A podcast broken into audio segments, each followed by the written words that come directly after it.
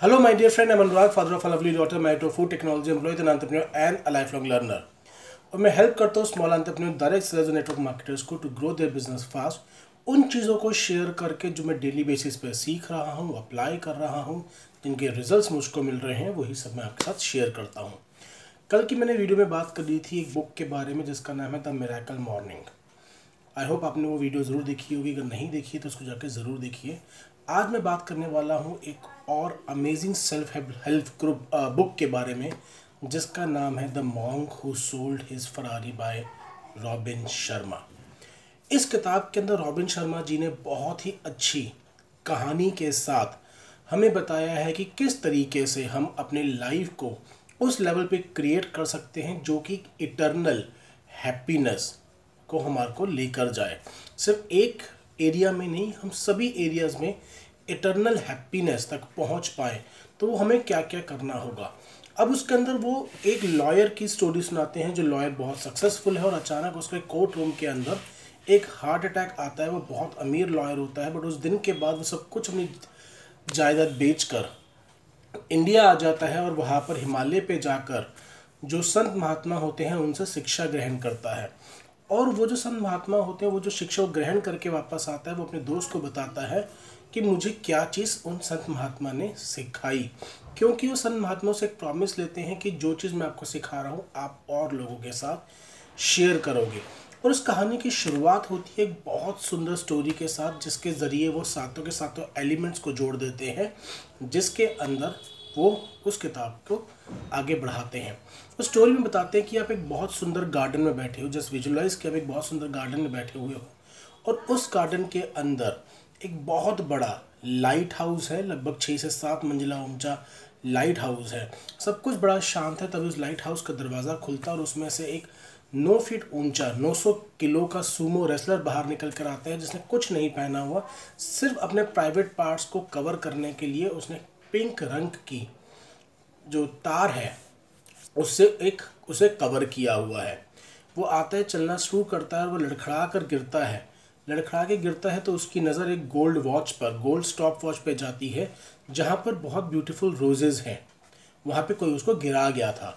और वो left hand side पर देखता है तो उसको एक रोड दिखाई जाती थी, दिखाई देती है, जो कि पूरे के पूरे डायमंड से बनी हुई है। अब पूरी की पूरी जो स्टोरी है, वो इस पूरी की पूरी बुक इस स्टोरी को कवर करती है कि इसमें कौन सा एलिमेंट किस चीज़ को रिप्रेजेंट करता है। गार्डन गार्डन जो है, जिसकी मैं बुक स्टोरी के अंदर रिप्रेजेंट करता है माइंड को। कि जिस तरीके से गार्डन को इस बात से कोई फ़र्क नहीं पड़ता कि आप उसके अंदर क्या बीज बो रहे हैं। आप जो बोओगे, वैसा आप वापस पाओगे सेम वैसे ही ब्रेन को भी फ़र्क नहीं पड़ता कि आप उसमें क्या थॉट्स दे रहे हो। आप जो थॉट्स दोगे, वो मल्टीप्लाई करके उसको वापस कर देगा। माइंड भी गार्डन की तरह है। जिस तरीके से गार्डन के अंदर हम कॉन्शियसली अच्छे बीजों को बोते हैं, वैसे ही कॉन्शियसली हमारे को ब्रेन के अंदर भी अच्छे थॉट्स को पैदा करना होगा। अगर हम अच्छे थॉट्स को कॉन्शियसली पैदा नहीं कर रहे हैं तो खरपतवार उसके अंदर उगना लाजमी है। दूसरी चीज़ वो कवर करते हैं लाइट हाउस लाइट हाउस का एक सिंबल है, ठीक, उसी तरह की जिस तरह से शिपों को लाइट हाउस किनारा दिखाता है बीच समुद्र के अंदर शिपों को पता लगता है कि किनारा उस तरफ़ है लाइट हाउस चमक रहा होता है। सेम वे हमारी लाइफ में जो हमारे गोल्स हैं, हमारी वैल्यूज़ हैं, वो हमारे को किनारा दिखाते हैं। जब हम इस दुनिया के भव सागर में कहीं ना कहीं फंस जाते हैं तो वो हमारे को किनारा दिखाते हैं। तो हमारे को अपने गोल्स और वैल्यूज़ लिखना बहुत ज़रूरी है। मैं इसमें एक अपना खुद का एग्ज़ाम्पल देना चाहूँगा। मैं लाइफ इंश्योरेंस इंडस्ट्री के अंदर था और उसमें एडवाइज़र्स रिक्रूट करने होते हैं। तो एडवाइज़र जब मैंने रिक्रूट करे तो एडवाइज़र्स को रिक्रूट करके जब उनका एग्ज़ाम पास होना होता है, उससे पहले ही उनके साथ हम पॉलिसीज़ वगैरह उठवाना स्टार्ट कर देते हैं। तो मेरा एक एडवाइज़र ने जिसने पॉलिसीज़ ज़्यादा उठाई हुई थी, वो फेल हो गया। मेरे ब्रांच मैनेजर ने टारगेट पूरा करने के लिए बोला कि एक काम करो, अपनी जो पॉलिसीज़ हैं, जो इस मैनेजर ने उठाई हुई है, आप उसको दूसरे के एडवाइज़र के कोर्ट में डाल दो। तो मैंने मना कर दिया।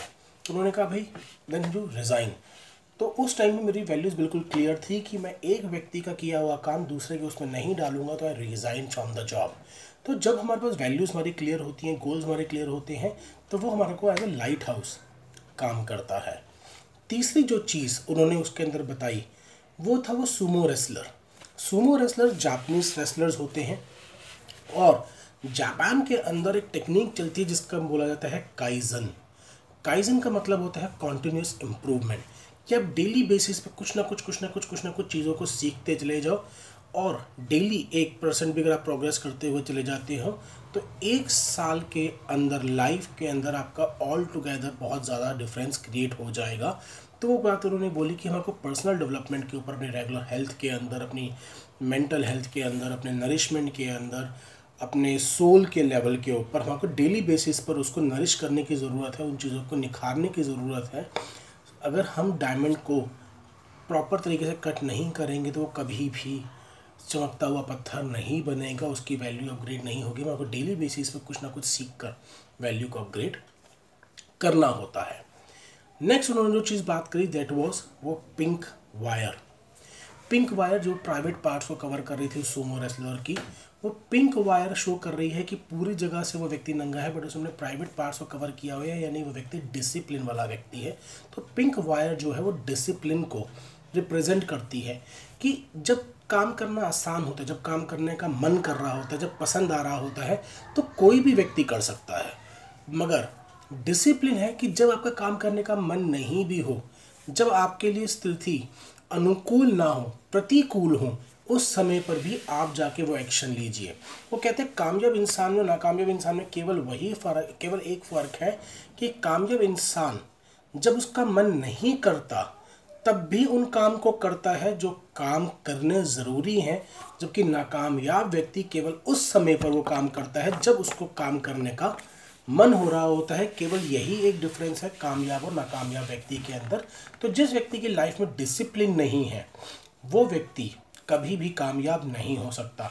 अब वो कहते हैं डिसिप्लिन सिर्फ़ अपने वर्क लाइफ में नहीं, अपनी पर्सनल लाइफ में भी लेकर आइए। वर्क लाइफ बैलेंस होना चाहिए। जिस तरीके से आप अपने बिज़नेस के अंदर अपॉइंटमेंट्स रख के उन्हें फिक्स करके उनको फॉलो करते हैं, वही बैलेंस आपको अपनी लाइफ में भी क्रिएट करना है।